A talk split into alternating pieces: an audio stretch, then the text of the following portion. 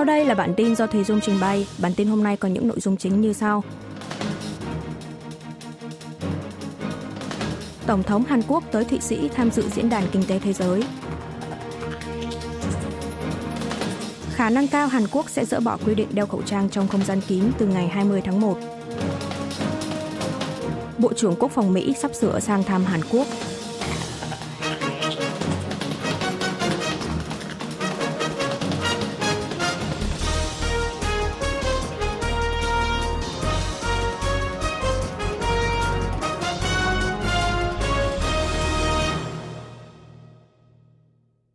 Tổng thống Hàn Quốc tới Thụy Sĩ tham dự diễn đàn kinh tế thế giới. Tổng thống Hàn Quốc Yoon song yeol sau khi kết thúc chuyến thăm các tiểu vương quốc Ả Rập Thống Nhất đã tới Thụy Sĩ, điểm đến thứ hai trong chuyến công du nước ngoài lần này. Vào ngày 18 tháng 1 giờ địa phương, ông Yoon tham dự hội nghị thường niên Diễn đàn Kinh tế Thế giới WEF, còn được gọi là Diễn đàn Davos, trong cương vị là Tổng thống Hàn Quốc sau 9 năm kể từ lần tham dự của cựu Tổng thống Park Geun-hye vào năm 2014. Văn phòng Tổng thống cho biết trọng tâm chuyến thăm Thụy Sĩ của ông Yoon là kinh tế. Khởi đầu là buổi tọa đàm kiêm tiệc trưa với lãnh đạo các doanh nghiệp chủ chốt trong nước và quốc tế tham dự diễn đàn Davos như điện tử Samsung, SK, Hoto Hyundai, Intel, IBM, JP Morgan của Mỹ. Tổng thống Yoon có kế hoạch sẽ giới thiệu phương hướng chính sách kinh tế của chính phủ Hàn Quốc là đặt trọng tâm vào tư nhân và thị trường, thảo luận về vấn đề đầu tư vào Hàn Quốc. Chủ đề của diễn đàn Davos lần này là hợp tác trong một thế giới bị chia rẽ. Lãnh đạo Hàn Quốc sẽ có bài phát biểu đặc biệt, đề xuất phương án hợp tác và đoàn kết quốc tế nhằm tăng cường chuỗi cung ứng và chuyển đổi sang năng lượng xanh và sạch. Ngoài ra, sự kiện đêm Hàn Quốc cũng dự kiến sẽ được tổ chức dành cho những người tham dự diễn đàn Davos, nhằm kêu gọi sự ủng hộ để Hàn Quốc giành quyền đăng cai triển lãm thế giới World Expo Busan năm 2030. Khả năng Tổng thống Yoon hội đàm thượng đỉnh song phương với lãnh đạo các nước lớn tham dự diễn đàn Davos lần này là rất thấp. Tuy nhiên, ông Yoon khẳng định sẽ nỗ lực quảng bá môi trường đầu tư tuyệt vời của Hàn Quốc và thúc đẩy nền kinh tế thông qua mở rộng xuất khẩu. Khả năng cao Hàn Quốc sẽ dỡ bỏ quy định đeo khẩu trang trong không gian kín vào ngày 20 tháng 1. Chính phủ Hàn Quốc có thể sẽ tích cực cân nhắc phương án điều chỉnh quy định bắt buộc đeo khẩu trang trong không gian kín để phòng dịch COVID-19, với nhận định rằng đỉnh dịch COVID-19 trong mùa đông năm nay tại Hàn Quốc đã gần như đi qua. Cuối năm ngoái, Cơ quan Quản lý Dịch bệnh Hàn Quốc KDCA đã nêu ra 4 tiêu chuẩn để chuyển từ bắt buộc sang khuyến nghị đeo khẩu trang trong không gian kín.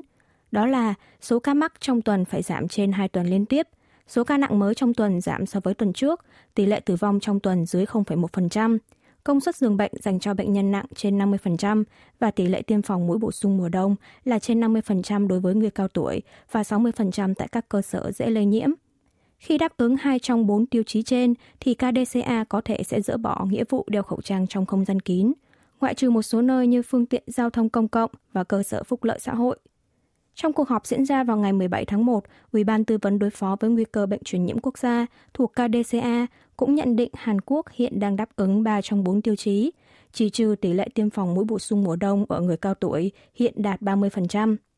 Chủ tịch Ủy ban tư vấn đối phó với nguy cơ bệnh truyền nhiễm quốc gia trong ký sóc Hàn Quốc cho biết có thể dỡ bỏ quy định đeo khẩu trang trong không gian kín từ cuối tháng 1, tức sau kỳ Tết Nguyên đán, dù vẫn còn tiềm ẩn là tình hình gia tăng số ca dương tính nhập cảnh từ Trung Quốc,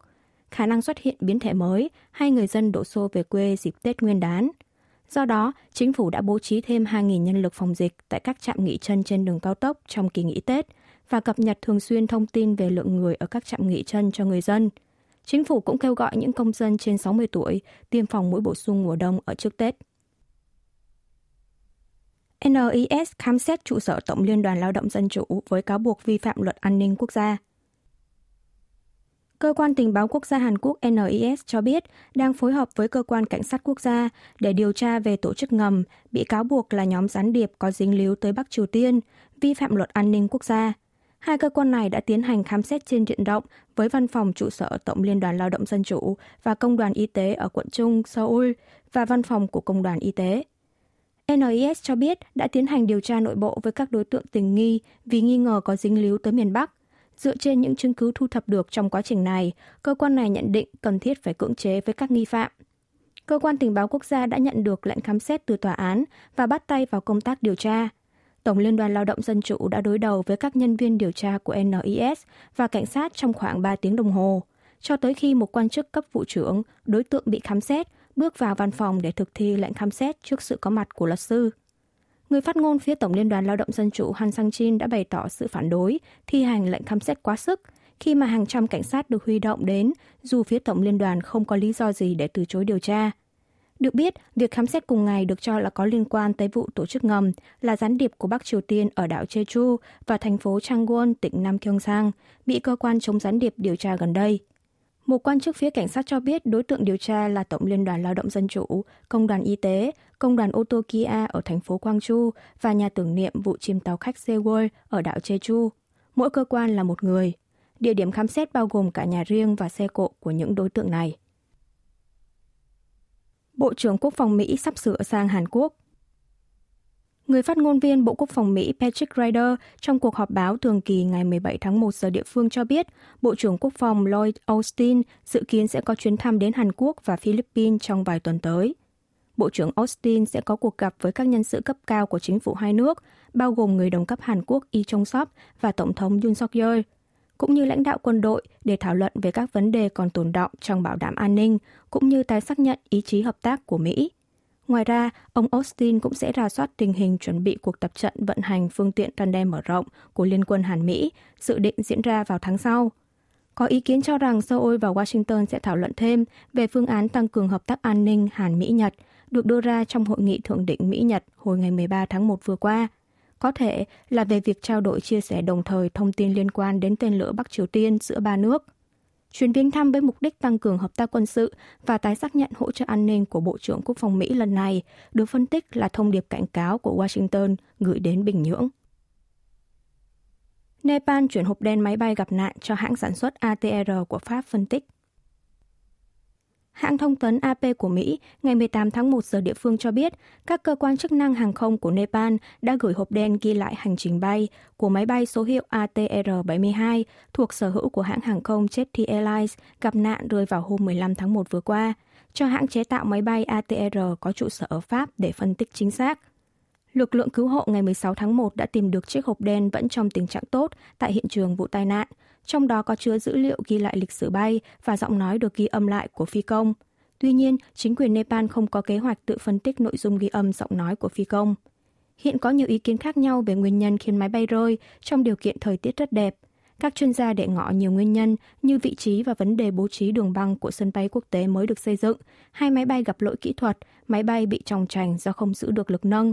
Trong khi đó, người phát ngôn cơ quan hàng không dân dụng Nepal tiết lộ phi công muốn được hạ cánh ở đường băng khác, không phải đường băng được chỉ định trước, và máy bay đã không gửi cuộc gọi cứu nạn nào cho tới trước khi vụ tai nạn xảy ra. Chiếc máy bay ATR-72 khởi hành từ thủ đô Kathmandu đã bị rơi ở một khe núi hẹp nằm giữa sân bay quốc tế mới và sân bay nội địa ở thành phố Pokhara. Tính đến ngày 17 tháng 1, lực lượng cứu hộ đã tìm thấy 71 thi thể trong số 72 hành khách và phi hành đoàn đi trên máy bay. Trong đó, hai thi thể được phỏng đoán là người Hàn Quốc, gồm người bố ở độ tuổi 40 và con trai ở độ tuổi 10, đã được chuyển về một bệnh viện ở thủ đô Kathmandu một ngày trước. Gia quyến hai nạn nhân cũng tới Kathmandu để xác nhận thi thể trong ngày 17 tháng 1. Bộ Ngoại giao Hàn Quốc cho biết sẽ xác nhận danh tính của nạn nhân sau khi tiến hành các bước kiểm tra cần thiết, sau đó thu xếp tổ chức tang lễ. 90% doanh nghiệp vừa và nhỏ tuyển dụng lao động người nước ngoài vì khó tuyển được lao động người Hàn. Hiệp hội Doanh nghiệp vừa và nhỏ Hàn Quốc KBIZ đã công bố kết quả điều tra thực trạng về khó khăn trong vấn đề tuyển dụng nhân lực người nước ngoài, được tiến hành từ ngày 9 đến ngày 25 tháng 11 năm ngoái, với 1.000 doanh nghiệp chế tạo vừa và nhỏ đang tuyển dụng người lao động nước ngoài. Theo đó, có 90,6 doanh nghiệp cho biết lý do phải tuyển dụng lao động ngoại quốc là do khó tuyển được lao động người Hàn.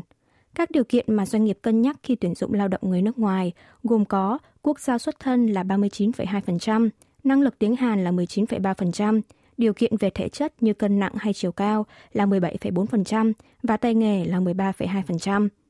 Tiền lương tháng bình quân mà một lao động người nước ngoài nhận được trong năm ngoái là 2 triệu 657 nghìn won, 2.143 đô la Mỹ, tương đương 93,9% mức lương của người Hàn làm việc trong cùng điều kiện nếu trừ đi chi phí ăn ở.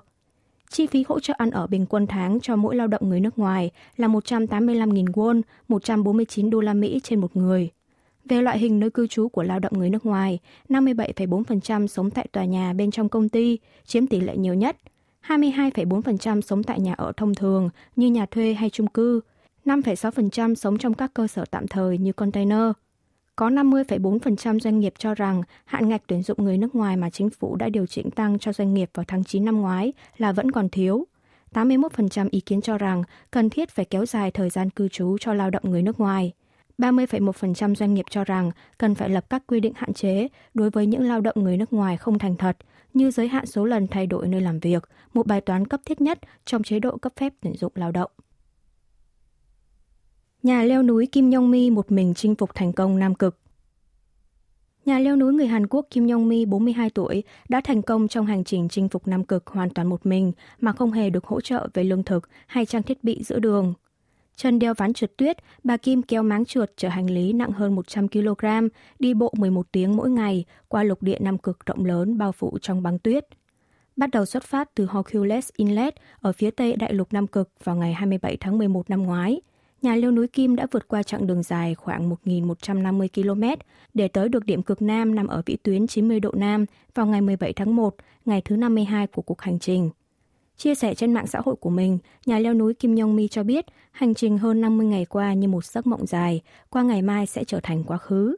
Trong suốt hành trình chinh phục Nam Cực, bà Kim đã gặp vô số trở ngại, chẳng hạn như mất thị lực tạm thời và đi chệch khỏi lộ trình vì những cơn gió mạnh và cái rét lạnh chết người lên xuống dưới âm 25 độ C, hay thiết bị hỏng hóc và thể lực thấp. Nhưng cuối cùng, bà cũng đã vượt qua tất cả bằng ý chí phi thường. Nhà leo núi Kim nói đùa rằng trên mỗi bước chân bà đi, bà đều nghĩ đến những người tốt, những con người ấm áp xung quanh mình để sưởi ấm 10 ngón tay và 10 ngón chân dưới cái lạnh khắc nghiệt. Nhờ đó mà chúng vẫn còn nguyên vẹn mà không đốt mất ngón nào. Mặc dù có những ngày gió lạnh hay trời âm u và cơn đói đeo bám, nhưng khi nhìn lại thì những ngày nắng ấm mây xanh còn nhiều hơn thế nữa. Trước đây, nhà leo núi Ho Yong Ho và Park Yong Sok của Hàn Quốc từng dẫn đầu một đoàn leo núi chinh phục Nam Cực mà không cần hỗ trợ. Tuy nhiên, bà Kim Yong Mi là người Hàn Quốc đầu tiên chinh phục Nam Cực một mình. Bà Kim đã chinh phục cả 7 đỉnh núi cao nhất thế giới, trong đó có nóc nhà thế giới là đỉnh Everest vào năm 2008 và là một nhà leo núi nữ giới tiêu biểu của Hàn Quốc. Vietnam Airlines tặng vé máy bay hạng thương gia chọn đời chặng Việt Hàn cho vợ chồng huấn luyện viên Park Hang-seo. Đài truyền hình kỹ thuật số VTC của Việt Nam ngày 17 tháng 1 đưa tin cho biết, hãng hàng không quốc gia Việt Nam, Vietnam Airlines, thông báo trên trang mạng xã hội Facebook về việc gửi tặng cho vợ chồng huấn luyện viên Park Hang-seo vé máy bay hạng thương gia chọn đời trên các chuyến bay qua lại giữa Hàn Quốc và Việt Nam của hãng. Vietnam Airlines cho biết đây là món quà nhằm thể hiện lòng biết ơn thầy Park, người đã dẫn dắt đội tuyển bóng đá Việt Nam vì sự công hiến cùng những vinh quang và thắng lợi mà ông đã mang lại. Huấn luyện viên Park Hang-seo bắt đầu cầm quyền chỉ huy đội tuyển bóng đá quốc gia Việt Nam vào tháng 10 năm 2017, đồng hành với các cầu thủ Việt Nam trong suốt 5 năm qua, cho tới trận thi đấu cuối cùng tại chung kết giải vô địch bóng đá Đông Nam Á 2022 AFF Cup vừa qua. Nhà cầm quân người Hàn Quốc được xem là người hùng của bóng đá Việt Nam khi dẫn dắt đội tuyển bóng đá quốc gia giành cúp vô địch giải AFF Cup năm 2018, vô địch tại Đại hội Thể thao Đông Nam Á SEA Games năm 2019 và đưa đội tuyển Việt Nam lần đầu tiên tiến vào vòng loại cuối cùng của giải vô địch bóng đá thế giới World Cup Qatar 2022. Dưới thời huấn luyện viên Park, đội bóng đá Việt Nam đã lọt vào top 100 bảng xếp hạng FIFA của Liên đoàn bóng đá thế giới khi xếp thứ vị trí 96 vào tháng 12 năm ngoái. Đài VTC cho biết Liên đoàn bóng đá Việt Nam cũng có kế hoạch tổ chức sự kiện cảm ơn huấn luyện viên Park, song chưa công bố lịch trình cụ thể. VTC cũng dự đoán là ông Park sẽ quay trở lại làm việc với bóng đá Việt Nam sau khi nghỉ ngơi tại quê nhà Hàn Quốc. Trên thực tế, huấn luyện viên Park Hang-seo trong buổi họp báo trực tuyến với truyền thông Hàn Quốc ngày 17 tháng 1 cho biết sẽ cân nhắc về công việc và nơi làm việc trong tương lai, nhưng chắc chắn là sẽ làm công việc liên quan tới bóng đá. Ông cũng đang cân nhắc đến nhiều đề nghị làm việc với đội bóng thiếu niên và nhi đồng ở Việt Nam. Quý vị và các bạn vừa nghe xong bản tin của Đài Phát thanh Quốc tế Hàn Quốc KBS World Radio.